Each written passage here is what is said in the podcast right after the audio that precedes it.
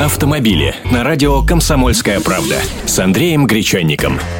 Здравствуйте. Депутаты предлагают штрафовать водителей за агрессивное вождение.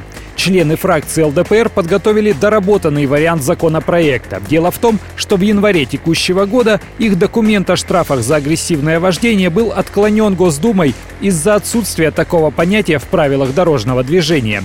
И вообще, законотворцы не поняли, что считать агрессивным стилем езды.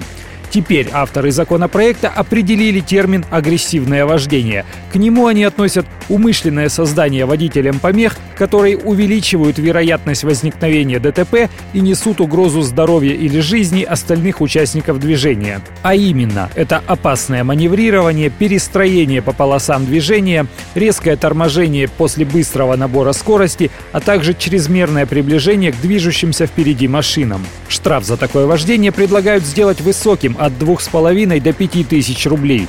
Но есть три условия. Первое. Должно быть видео подобного маневрирования.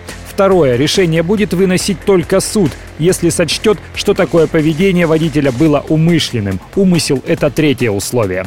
Что-то мне подсказывает, что в этих определениях депутатам тоже не все покажется понятным, и законопроект вновь не пройдет.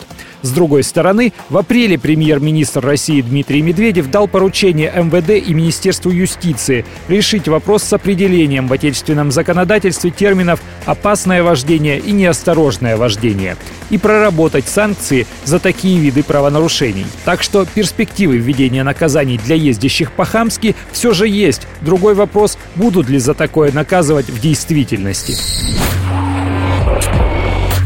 Автомобили.